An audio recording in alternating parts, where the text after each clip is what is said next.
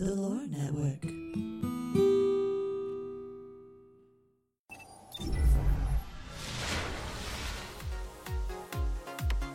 Nerds, geeks, and dweebs alike love their particular fandom and often challenge those around them to resist the temptation to become fans themselves. Welcome to Resist This, a podcast put on by Focus Fire Chat where I, Green Eyed Music Lover, and Blue Tr- blah blah blah and Blue Crew 86 Blue True. Blue True. He's so true.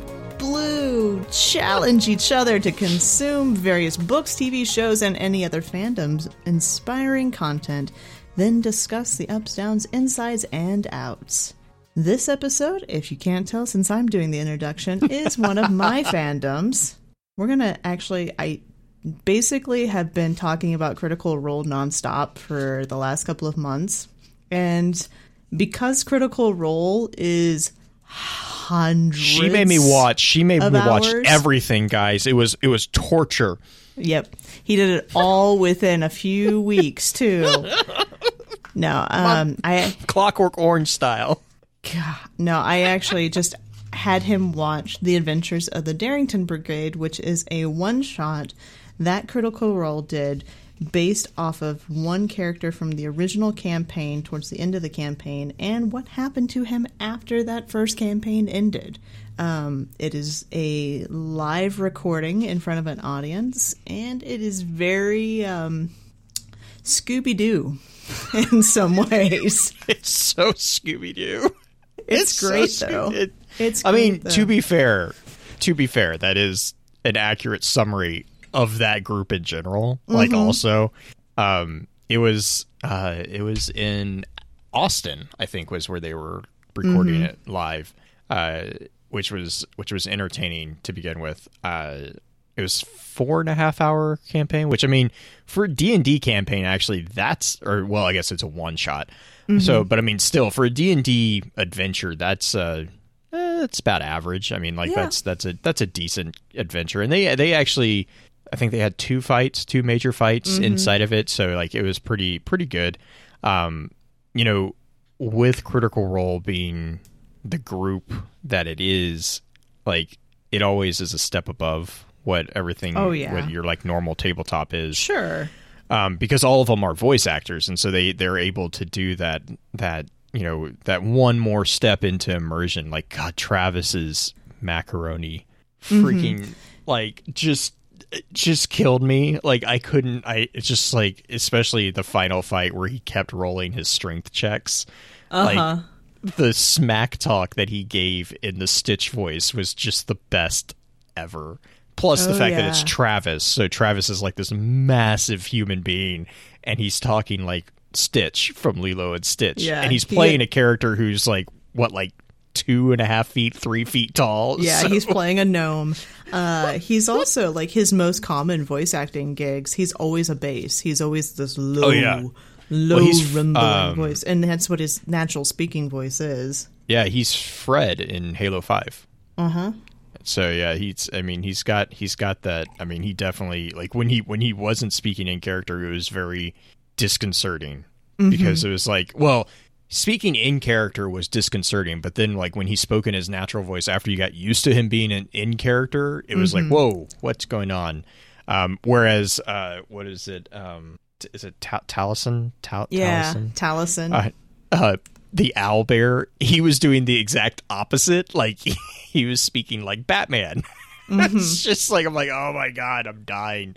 yeah. Um, so I yeah, like, I would you say that's your favorite part? Is the fact that they were basically taking these pop culture references and Oh, smashing them into the D and D world? Like, that's what they- a lot of them were. they were so it was so bad. Like it was just like I mean, it was just like it was so it was so hilarious watching them do different stuff like that, and the, and it was it's always refreshing because I don't I don't watch Critical Role um, for I, I just I don't I that's not something that I, that entertains me in like I can't I don't I don't know how to say that um it's entertaining but I don't like sit You down don't and want to devote that much time to it. yeah, it's like it's Yeah. like it's like a TV show. It's Sure. that I'm like I I can sit down and watch one, and I'm like, oh, that's funny, but then I have I have no desire to sit down and watch like the whole series. I like it's in Um, podcast form.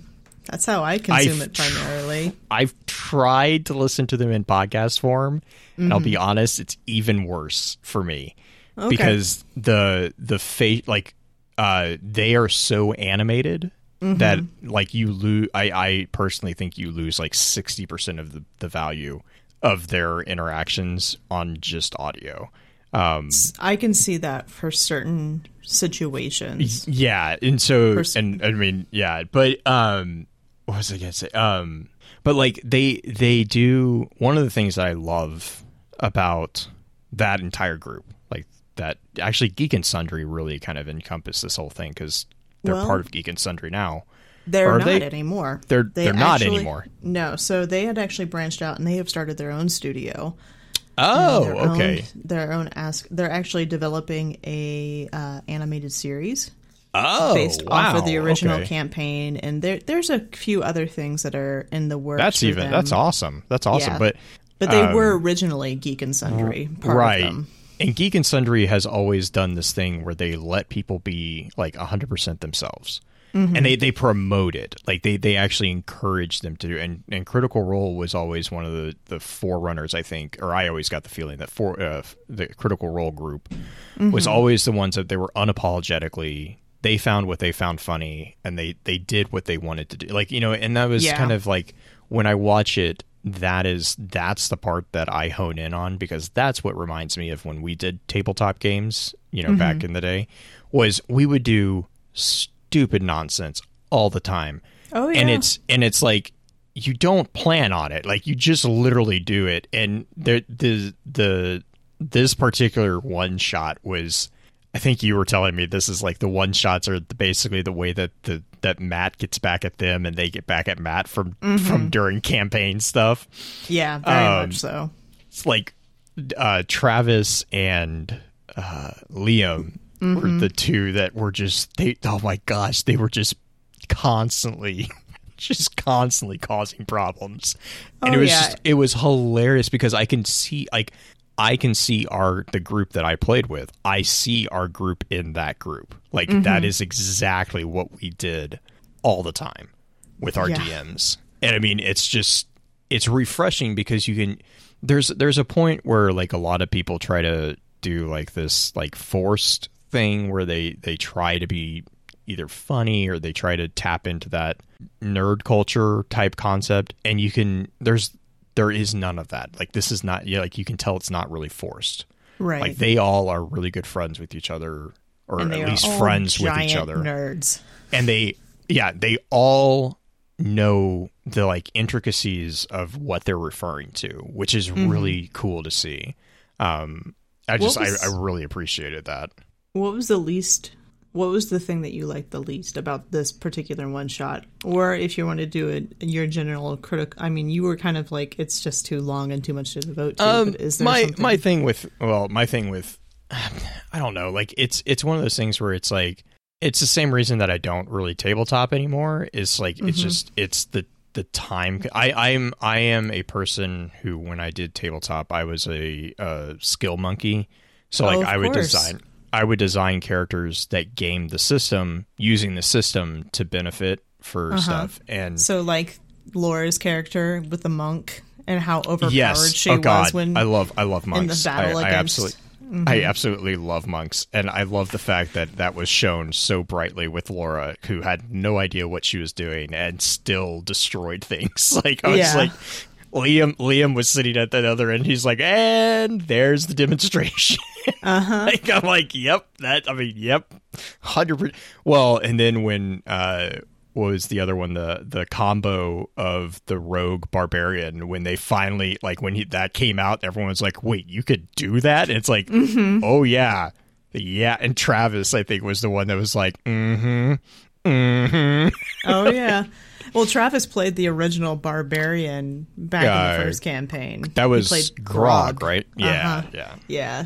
So the it's funny to watch the group play these characters because you mentioned that they aren't necessarily playing ones that they normally do. In the first campaign, Travis Willingham played Grog, a barbarian. In the second campaign, he's playing more of a sorcerer kind of character.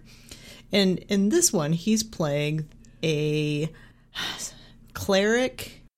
What was what was the other one? Oh, and the standalone.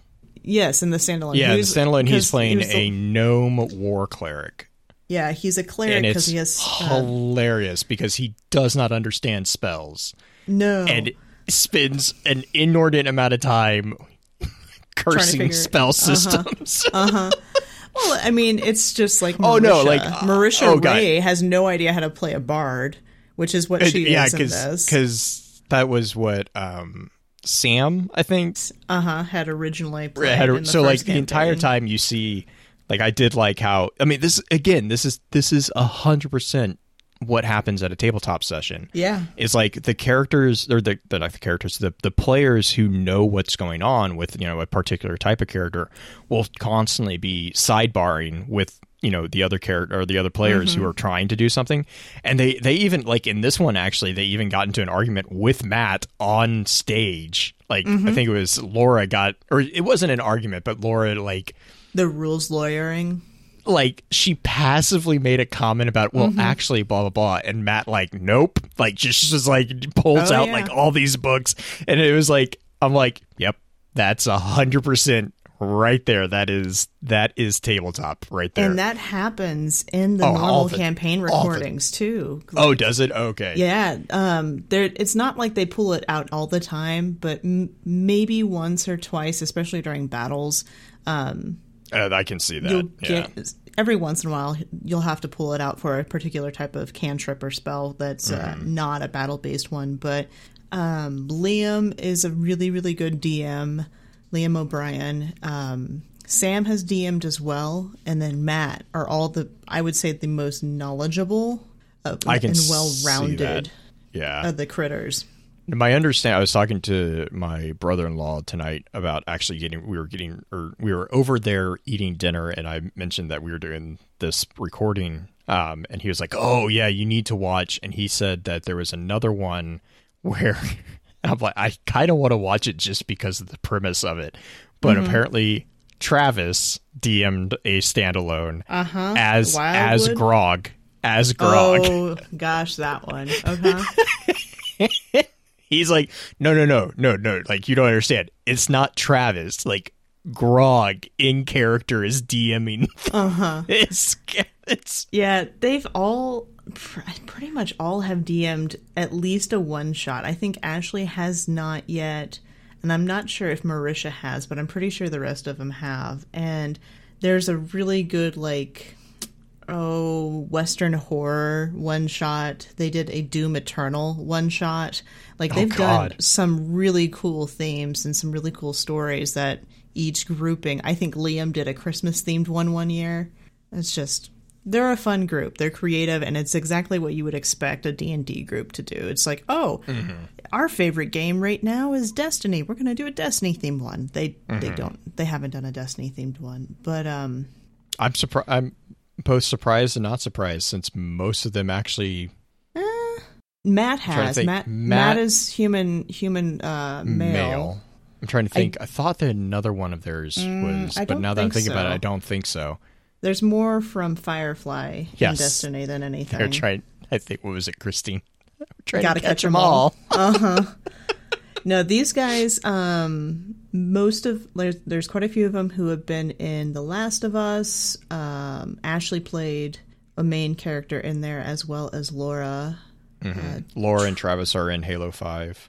Liam has done a lot of anime, as has Matt, who also did McCree. Matt Mercer, he did McCree.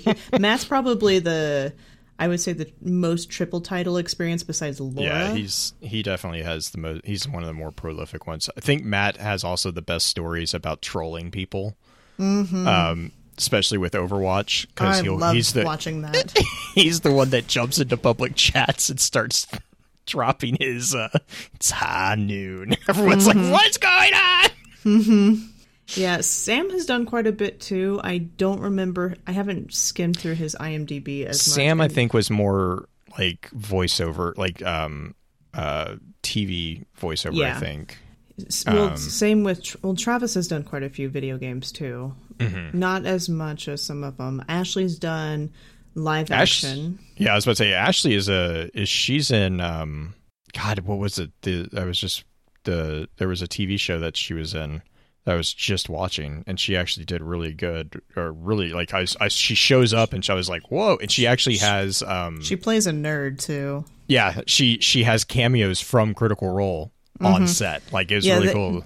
They had actually kind of tried to force her hand into making her do that. Oh, did they? That I mean Uh-huh. that makes perfect sense, but that's Uh, funny. Let's see here. She's in Blind Spot. She's in Avengers. Blind Spot, that was the one it was.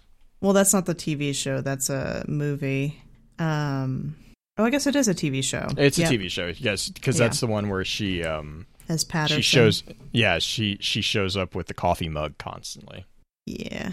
Um, let's see here. And then Taliesin Jaffe is probably like besides Marisha, Marisha is technically she's done really only critical role. Um, she hasn't done a she's done maybe one or two things outside of critical role, but she is their creative director and has Oh, is been she? since That's- yep that's cool yeah, she's been the uh, creative director since at least a bit before they left Geek and Sundry. And so all of their content on their channel, which is a lot of content. oh yeah Um, it's how many hundreds of hours of And that's not not just the tabletop stuff. They do other shows too. They do Mm-hmm. um a be- between the sheets show. They do a Talks Oh, Machina. The Between the Sheets is like an interview show where yeah they just- go into their past. there's some really funny ones on I've, Yeah. I've seen clips from that I think my favorite content that they came out with recently is Narrative Telephone, where God. they it's so good. Josh keeps sending me the, They're the so videos good. of it They're so good. Like you don't have to watch all of them. I just like watching like just half of it. It's just it makes you happy. But my, they my takeaway is the that game Sam telephone. is a Sam is a sadistic storyteller No. Watch Matt Mercer's second go around. Matt demolishes them. Demolish like Lord like they're all trying they're pulling out all the stops to try to throw each other off for telephone. All these different voices, singing, multiple stories within stories. Oh, yeah. Like Matt, I they're doing all Matt. sorts of things. That is ridiculous. Well, and that that was the other thing. Like you see, really with this one shot too, is like all like Matt. I mean, Matt's always impressed me because as the DM, he has to like snap in and out of characters, like Mm-hmm. all different characters on the fly, which is just it's impressive in general. But like all of them have such good. They they all have their own way of acting that shines very well Yes. with this particular approach Mm-hmm. and it, it makes watching it it definitely is one of those things where it i understand why people enjoy watching this so much is because Mm-hmm. they do they do live action storytelling very well yes. Even was- with even with the story arc of duck thulu or quack thulu which Yeah. is the most ridiculous big bad but It makes you so happy though. like it's Shit. great. I think that is is that would you say like your one of your favorite little characters in here? I like, think that like Quack Thulu, like the the build up, like the the, um, yeah, the, who apparently is also from the campaign. I was looking at some of it. He's like he's apparently elsewhere, um, but like yeah, his whole like the whole little tidbits of his totem like sprinkled in and all this stuff and like how he was like what was it? They were going. do you going, dream and duck? do you dream in duck? I'll teach you how to speak. hey, Lionel, how do you say I'm sorry? Yeah, and just Matt has no fear of No, going into none. animal noises. None. Like, absolutely without hesitation. Um, but, like, just, I mean, like, his, his, like, the hints that he sprinkles in to the Quack Thulu, which was Mm-hmm. just. the best part was the map that he made Oh, and yeah. the miniature of like the, the it's I don't even Matt- know what is it so like it's like it's- a he took a rubber rubber, ducky. ducky. he took an angry rubber ducky, painted it green, attached. You can see the attachments in like a, a blow up of the image. Um, attach tentacles to it and put the little like tentacles coming out of its chin with red eyes, and it is way bigger than the rest of them because it is so a rubber ducky. but it's so funny. It, I Matt died is, when he when he pulled that out. Like uh, not, and it, the great thing is like you can tell that the rest of them also have not seen any of this, like because they all react the same. They're like, Yeah. "What?" Yep. What did you think about the, kind of their improvisation style, like their storytelling style for this in particular? Um, I so like I personally I I don't I don't like it. Um, but that's just personally I don't like that style. Um, as far as their uh, presentation of that style, I think they are second to none. I think that they do an amazing job from like from like a skill point. I I don't I it doesn't really it's hard for me to connect with that particular type of storytelling because Okay. I just that's not the way my brain works. Um, which is probably why I like I can enjoy it watching it, but that's why I don't have like this inclination to sit down like what is it every Thursday. I have a question Um, for you that kind mm-hmm. of relates to this. Have you watched any other of the live, like Chris Perkins uh, D and D group, um, Acquisitions No. Incorporated, or No. there's actually quite a few out there who have done Yeah. these live tabletops. Um, I have watched quite a bit of both Acquisitions Incorporated and Critical Role now, and the the storytelling style between those two, not only DMs between Chris Perkins and Matt Mercer, are very very different. Um, Matt tends to be not necessarily in this one shot. This is not a good example of it, but he's very artistic in Yo, his yeah, I've seen a few. I've seen a few of like the normal critical, like well, early critical role Yeah. series, and like I, I mean, like I said, like the the reason I don't like, it's not that I don't like it. The reason I don't feel drawn to it is literally my person, like just personal thing, like from a from a skill point, and I uh, like from other people. I have encouraged people to watch Critical Role because I recognize that these guys, a, they put a just inordinate amount of time into preparing for this, especially Matt. And you can tell, like you can tell with his maps, with his miniatures and all that. Um like and then but on skill alone, like, you know, even though you'll you'll see them make fun of each other for not knowing, you know, rules or stuff like that. That's a that's normal tabletop banter that you're never not going to see. But that being said, they all know what they're doing. Like it, it's mm-hmm. very clear Acting that they wise. acting, but also just like again, kind of going back to what I was saying, you know, at the very beginning. It's like this isn't force. This is stuff that they are passionate about, and you can Yeah. you can immediately pick up on that. And so, like when I say that, I for me, it's not like of like a super interest. It's not because of lack of skill or lack of um, passion or ability. It's it's Sure. literally the the medium is just not my cup of tea. Yeah, that's fine. This one, this episode in particular, is very. There's a lot of almost slapstick to it, Yes. And it's a nice break from some of the heavy stuff that they have told in their normal story. Um, Matt does a really good job of creating an immense amount of personal conflict within each character, uh, making them choose hard choices, making them suffer through things. Like in the normal campaign that they're doing right now, Ashley Johnson's character, Yasha, is a barbarian who has had struggles with not only her own personal rage, but also um, somebody took control of her for a while. Like, literally, she had Oh, no wow.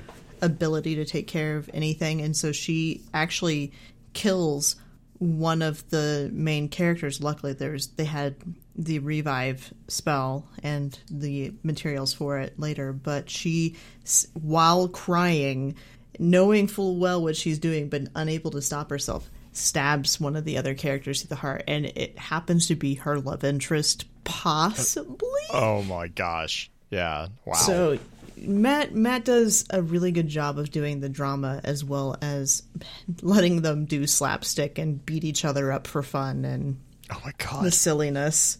That was that was the other thing that was like there's a lot of references to previous like because it's because it's a spin-off of the the main campaign Mm-hmm. and i think that was like the first argument like air quote fight was the Yeah. initiation process and like i think it was sam i think Taryon is the one he's like and i Mm-hmm. learned this from my good friends at vox and and laura laura leans back and looks because laura laura is married to travis and Uh-huh. marisha is married to matt um and but Laura leans back and like throws daggers at Liam and Travis and like this is your fault. you did this. yep. Yep. Interestingly enough, I would say as far as the people who shine in this one shot, you mentioned macaroni. You've also messaged me lots about Owlbear. oh my god.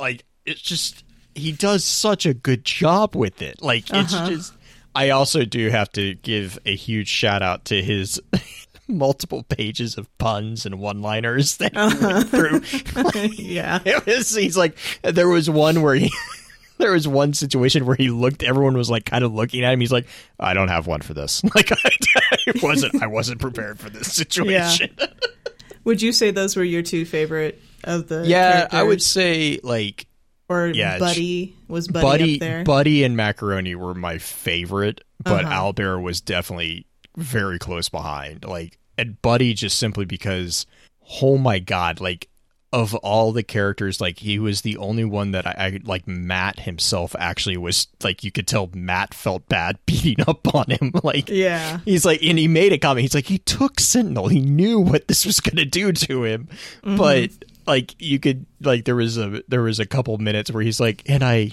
attack Buddy, like, and everyone's like, oh, Well, Liam was also Oh now my- Buddy for uh, people listening. Buddy, too. yeah, oh yeah. Liam played an ogre, an ogre fighter with Yeah. sent- Sentinel, who couldn't And- see? Who couldn't see. He was blind as a freaking bat.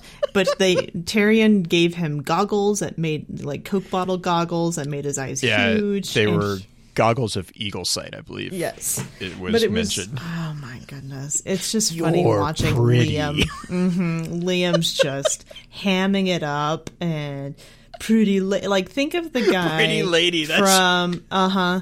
Um, he reminds me of oh gosh, what's the name of the movie where they fall into the cave and there's a one eye? Is it One Eye Willie? Oh god, I'm not sure. he's oh my god, Goonies. Goonies. the- okay, the yeah, yeah, yeah, yeah, guy Okay. um, Liam's character kind of reminds me of the the guy from Goonies, that kind of the misshapen gentleman. Sloth. Yeah, just in that same a little bit of I that same to- mentality. I can totally see that. I, I totally yeah. But like yeah, between well and and also part of the reason that those two were like my favorite was because they made no qualms about the fact that they were literally there to to just be a thorn in Matt's side the Oh, entire yeah. time. Yeah, Like it, oh, just it's just and and that type of stuff just cracks me up because you could tell like and Matt did such a good job like staying for the most part professional yeah, about it but like there was you could tell there was like I just wanted to like I think it Uh-huh. was the Quack Thulu where Macaroni kept rolling the strength saving check oh yeah. and just- Matt fi- like Matt finally he's like I have pages of cool stuff that this thing could do and all of you Uh huh. keep making the saves. Yep. I mean, there's there's moments where the the team will roll really really well there, right? Like macaroni Except for Ashley. making.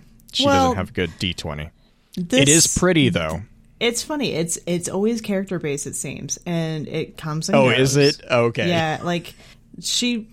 I don't even know what I would classify her character as. She was a Brooklyn kid, essentially. It was the meme that she was Oh yeah, she, she was uh, like a mobster. a style, mobster. but- yeah, Damien. But yeah, but as far as the the character class, she played kind of a ranger rogue style character, like very up and close, dealing with knives, flame knives, and stuff like that. But Mm-hmm. she was she was technically a fighter okay. because she had um she had the the ability like fighters get incre- in, insane abilities, but Sure. like, they uh, action she- surge. She had a- action. yeah, action surge was the big one that she kept using. But uh I would say for this one shot, her character was much more animated than what she's played in the past or current. okay. Um the la- first campaign she played a cleric who was very very much so what you would identify as a cleric, like very good, very very kind of cleric pa- paladin character, um, Joan of Arc esque, very quiet. This current campaign, she's a barbarian, but she's also very quiet and unsure and Was Much more subtle. She was she was the one that played Pike, right? yes, Okay, originally. Yeah. she was Pike and she's Yasha.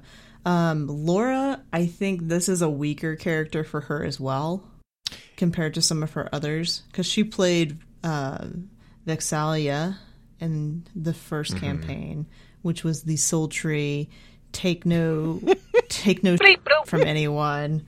And she was like was it sam that was that played because she she played vex and sam played vax? Nope, Liam played Vax. liam played vax. Okay. Yeah, Liam was the rogue from the first campaign, and Vax'ildan, he challenged a demigod's kind of character, and it was kind of Marisha's fault because Marisha said we're practically gods at the end of the campaign, oh, no. and Liam, with his ego as the character, took up a challenge from a character named Artagan, who is a fey creature who has been kicked out of the Feywild and is in the uh, world of Ale- uh, and allows Artagan to strangle him to death on this whim.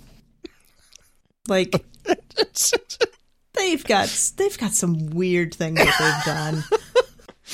Oh But yeah, I mean, there are some loud characters. There's some subtle characters. This one's not so subtle. This can't. This one shot. no this yeah but i mean i think that i i kind of again like anyone who's tabletop before yeah one shots don't tend to be don't tend to be the like slow burn characters like they i mean because i think even at this one i think they started at level i think they they basically played Level level 10. 10, characters they did. so it was like you know at this point as adventurers and everything they were already story wise established too yeah, um, at least within how the character would be correct yeah. comfortable with themselves. Right, right.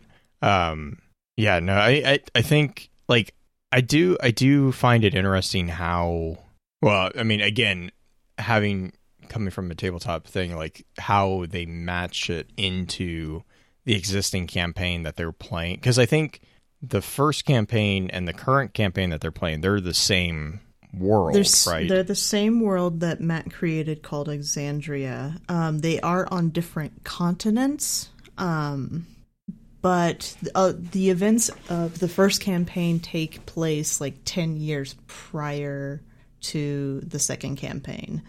Okay. So there are aspects that Matt will weave into the second campaign that are resolutions, um, random resolutions from the first campaign, like Marisha's character, Keyleth from the first campaign. It was this druid character loses her mother, like her mother becomes lost and she's never really found.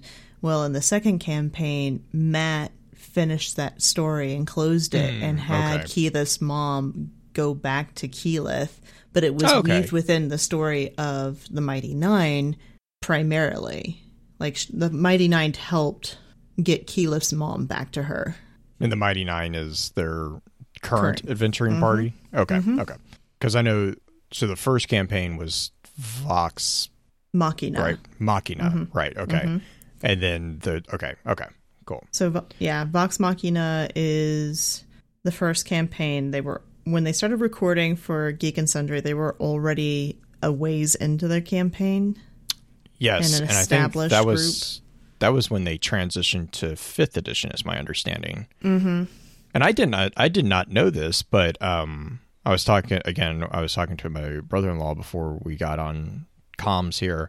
Um, and he he was telling me that Matt is actually pretty much responsible for the gunslinger class in Yes. fifth edition. And Which Blood is- Hunter. Mm. It's just a, a fairly new class as well. He helped develop the Blood Hunter. He developed the Gunslinger. Um, the Gunslinger was a character that Taliesin played in the first campaign. Um, it was kind of artificer like. Ah, okay. There were Okay. specialty I- rules based on The Pathfinder, right? kind of yeah, uh, that three five era. Right. Yeah. Oh, yeah. Yeah. Yeah. Yeah. No. But Path. I just I find it. I find Pathfinder's story or Pathfinder's arc hilarious because of personal reasons, but yeah, Pathfinder but- Pathfinder was born out of the hatred for 3.5 and Mm-hmm. fell into the same trap. yep. it's like it's, guess what, Uh. guys? If you're around for a long time, things happen. Blood Hunter is another interesting one. It's blood magic based, so you often take um, damage to activate certain powers and certain uh, perks on your weapons and whatnot. But that's another class I know Matt had a high amount of development time with. He's also released an entire book, uh, a dungeon, not a dungeon master guide, but a guide to Wildemount, which is the location of the Oh, current okay. campaign. I own it. It is amazing to read. It's fun because it gives you the history of the world, the political history, all of the stuff that you would need for a setting. Um, and I know he's consulted on quite a few other books as well. Yeah, that's. I mean, that's because I didn't. I didn't know that about, but I knew that he had homebrewed. Like I remember when they first moved over, they switched from. I remember them talk because that was when we were looking at uh, Pathfinder, and I was like, ah, ah, ah, because I I'm a big 3.5 fan. I just be mm-hmm. fairly honest. Um, That's fair. You like min maxing. You like I do. I do. every like, I little grew, thing. Like I that's, grew up. That's fine. No, I mean like I grew up playing AD and D, so Yeah. like to me that world makes hundred percent. I I completely understand it. Um, I also recognize why no unwieldy? one like. Yeah. Oh no, I com- believe me. I've played Yeah. enough broken characters that I understand the the, the downside to it. Um, but like so like when i when i first was introduced to critical role that was that was kind of like the way they introduced it was they're like oh well they used to play pathfinder and now they're playing fifth edition and i was like that's a weird transition because because i at the time fifth edition was brand new basically um fifth edition was a I, fifth edition is a good way to. it's extremely well done like it yeah, uh, a like, good way as- to get people as- into it without breaking them on how many spells and Yes. things they have to learn. and it t- is it teaches them a lot. light years ahead of what fourth edition was which oh was yeah, a, and I- have 4e, and 4e 4e was a it was hard to run. I DM'd I- 4e. I can't. I, I I think I picked up one book and I was like, oh, the artwork's pretty. That's the only bit. That's like the only positive thing I can say Yeah. about 4E. Like Yeah. they they yeah. Anyways, so like we were we were looking at doing a campaign in fifth edition, and I was like, I had no interest because of the whole debacle of fourth edition. So they used Critical Role to show like, no, they they actually fixed a lot of that. Um. So, but I remember them talking about, oh well, this is a gunslinger. I'm like, that doesn't exist. Like that. I mean, it did. Mhm. It exist, did not at the nipped it. time, really. Yeah. Um, and so that's when they I fig- I found out that Matt was doing all these homebrew stuff, and I was like, oh, okay. So that's actually one of the things that I actually was paying attention to them back at the when I was first introduced to them, um, because that was from a DM standpoint. I was looking at how they were doing homebrew conversions and stuff, and I mean Matt Matt does uh, amazing work with that. Yeah, he Um, has a really good uh, conception of the balance of what things Yes. would need within the game to make that class stand out but not be broken. And Mm-hmm. like one of the things that Percy had to roll for is a backfire effect. He had to roll if he used his weapon. He had to roll a backfire effect, and if he hit it, rolled Oh. a certain number, it would actually do damage to him too. So that was like That one makes of the- sense. The, Yeah, trade offs that that, make- ha- yeah. could happen, but um, Matt does a not just homebrewing a character type, but he also homebrews a lot of items in their campaigns. And, okay. Um, one item in particular that I don't know if this is an actual D and D item. I've never heard of it before, but the dust of deliciousness. It's a uh, charming effect. thing that if you sprinkle it on food, it makes it delicious, and you are you have to make a wisdom saving throw. I believe is what it was. The And- possibilities of Oh, yeah. shenanigans on that. but it was something they they picked up really early in the campaign like maybe episode 5 and Laura uses it in like episode 80 to actually break a curse against one of the other characters. Like she manages to pull this off and it is one of the most epic moments. But it you get these tools and Matt just sets you up with these weird items that are so specific to a particular like thing like food or I like some things just they're one use items mm-hmm, spells mm-hmm. things like that that you would have to be in a very unique situation to utilize it but it allows the characters and the players to come up with creative solutions for these problems with these random like they had fireworks for a real long time, ball bearings for a real long time. They would set them off constantly. The freaking fireworks. Marisha's character loved just all over the place. Well, because that was uh, Trinket was also the uh, what was that uh, Vex's? Wasn't it? Wasn't Trinket Uh, the bear s- or whatever? S- Sprinkle, maybe? No. No, Trinket. Trinket, was the I, was, the, it the big bear? bear. I- yeah, th- she has Sprinkle is her ferret in the second. oh, campaign. okay, okay, okay, yeah, yeah, yeah. She No, loves I- pets.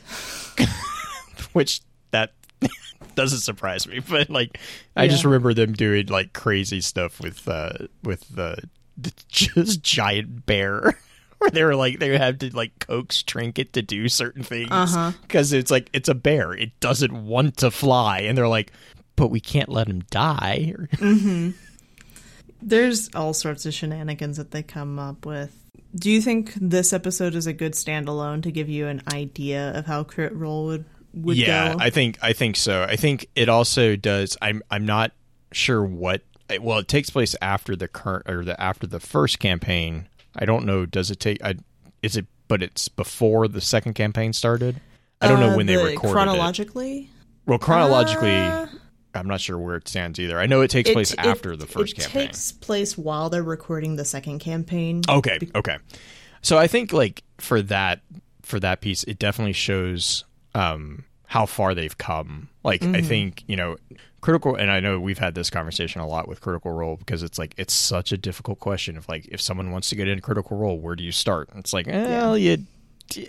I know, like a lot of people are like, you got to start from the beginning. That's the dumbest idea in the world. Yeah. because you'll, you'll never you'll never catch up. You, I mean, just let's call a Well, spade a spade. You're not going to catch up. Even that you have to also think when they first started recording for geek and sundry there was so many audio issues there were issues Well, they- with lighting the- they were recording from home come. yeah um the I of- remember they used to do like like the format of the like actual how they sit Mm-hmm. is changed completely. Mm-hmm. Like because like it used to be this really awkward because they had you know the studio recording that they or the studio that they recorded in was not really designed for them, right and so they had this awkward setup and and then I can't remember, but I remember coming to because my my wife loves watching this, and I remember walking into the room one time when they were doing. I don't think it was really recent, but it was like a, like a year or so mm-hmm. into it, and they had already changed everything, and I was like, oh, Oh, that yeah. makes a lot more sense, like because the the cam they had actually like dedicated cameras to different Mm-hmm. things. I was like, this makes so much more sense, and their layout, their stream was smoother. Like, I mean, yeah, oh yeah and they've come so far. They've gotten better, and they have a new setup even now for COVID. They actually sit six feet away from each other in their own personalized tables for these Oh, okay. recording sessions, and they all have individual cameras. For much of campaign two, they still set in a like you're on one side of the table Mm-hmm, with like three people, and there's four people on the other side of the table, and they have a special made table that is more like a kind of a diamond shape that allows for the game mat to be in the center, but Ah, the okay, crew okay. the crew to be in more of a V formation. So cameras and being able to look at each other and whatnot are it's I a mean, little bit easier. just from like an overlay standpoint of their streams too, they they have come Oh, yeah. like, light years. Now, The one thing I would caution people who are going to or who are interested in watching this particular one, a it's four and a half hours, so you know just take it in take it in chunks. You know that's but um, it's also a live recording, like, and it's not a live recording like live stream. Like they are literally on a stage and they're recording it from like the back of the the the ground floor. Um, so like the pieces that were like kind of frustrating was there were there were a couple times where people would stand up in front of the camera. Um, Yeah. you know, and, but it it's not like that has nothing to do with their presentation, but it, it's you know it is a live recording on a stage, and that mm-hmm. is that is a tough thing in general. I mean, like I I was impressed that they pulled it off first off Yeah. because that's that's it's one thing to do a live stream where you're in a room with you know camera people running around.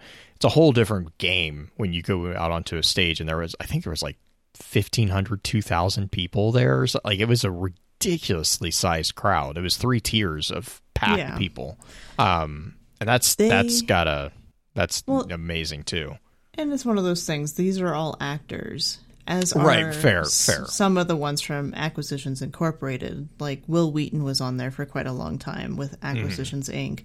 But the crew themselves, they have a lot of stage presence and acting, and some of have some of them have done theater in the past. Um, but as far as where to start, the big rule of thumb that I've heard is that if you are truly wanting to start near the beginning, start around episode 28 in the first campaign because that's where they get all the audio issues pretty much cleaned up. And then if you are like me, I started with campaign uh, campaign 2 just from the beginning there. And something to remember when you're starting any D&D campaign if you've never played D&D or or watched D&D is characters are often very one-dimensional when you first start playing. They don't have a lot of story depth.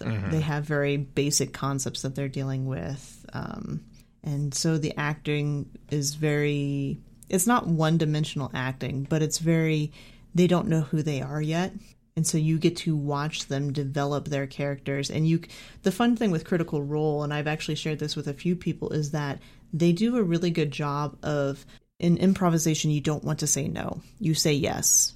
And so they will assign certain things to each other as a canon aspect to each other through this improvisation. Marisha is really probably the most notorious for like assigning different things to different characters, um, being afraid of certain things. Uh, I don't remember if the goblin character in the sec- second campaign was initially afraid of water, but very soon was assigned to be afraid of water thanks to Marisha. But it turned into a really dark, cool part of her backstory that you find out later on as to why she's afraid of it. Huh. Okay. That's I mean that's a that's a cool way of uh, doing like co co creating a story too, and I think that's hundred percent accurate because not only are they getting to know their character, they're actually getting to know the, like the the character, like actually the the the you know the character sheet. Because a lot of them are probably playing different classes and stuff like that. Yeah, there's a little bit of learning curve, but it's really Matt is very patient with them and knows the classes inside and out and helps them with them often, which is nice. But if you were to pitch this to anybody, how would you pitch it for this particular episode? this particular one, this is literally like taking an actual tabletop game and putting it on a stage. Like, I mean, if you want to see, like, for people who don't know what that means, if you want to see what that means, this is a great representation. Uh, for people who know what that means, it's just as hilarious and just as funny as you're probably remembering. Like, this is this is the best of tabletop. These are the best aspects of tabletop in a four and a half hour segment, and I, I really like that's one of the reasons I enjoyed it so much was because of the memories that it actually brought up from my own, you know, years of playing this not not 5th edition, but years of playing D&D and doing all the the just stupid shenanigans that you that you can only come up with in the moment of doing stuff with other people.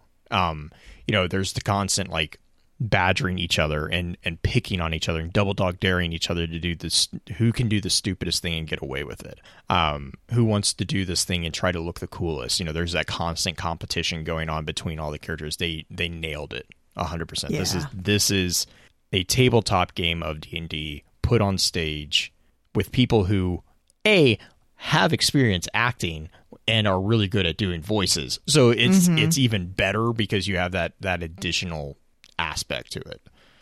You know what's funny though is even some of their characters they're they're really good at doing voices, but sometimes they choose voices that they're not very good at. Uh, a spoiler for a character in the second campaign, he it's not actually a spoiler. He's one of the initial characters in the first campaign. He tries to do this Irish accent, and he can't.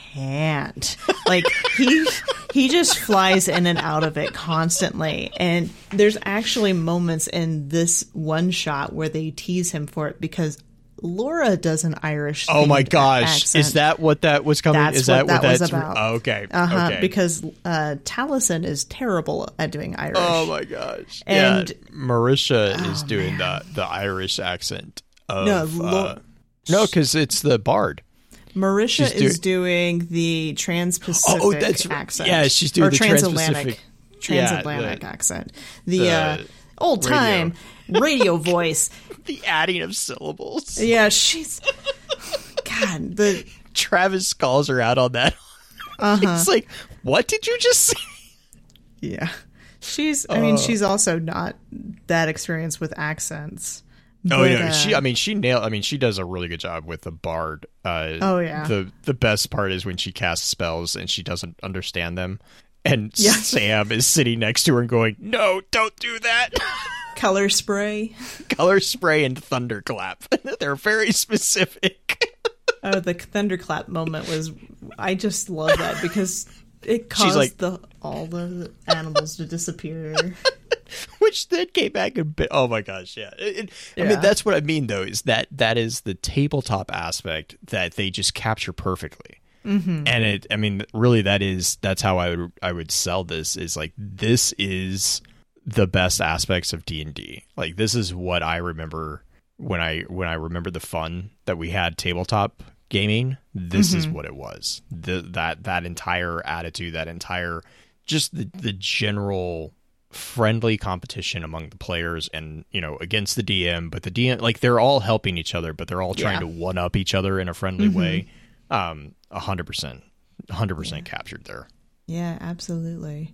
If you guys want to watch Critical Role, if you just want to stop in and see kind of the what phenomenon it's become, um, it's really easy to find because on Thursday night it is almost always the top of the Twitch uh, platform because there's uh, generally lately over forty-seven thousand people watching them on Thursday nights, and I believe it starts at 8 p.m. Mountain, so that would be 7 p.m. Uh, Pacific is when their streams normally start, and they do last a while, but they are pretty entertaining, and I like to have them on while I'm working on other things or even just watching them. It's um, it's a good way to spend Thursday nights, at least for me. But do you have any final says on? no no i think group? i mean yeah i think this is definitely a a good snapshot of what you're getting yourself into with critical role Oh yeah, the Darrington Brigade is what the episode is called. But uh, yeah, again, still don't have an outro. Have no idea, but you can try to resist this.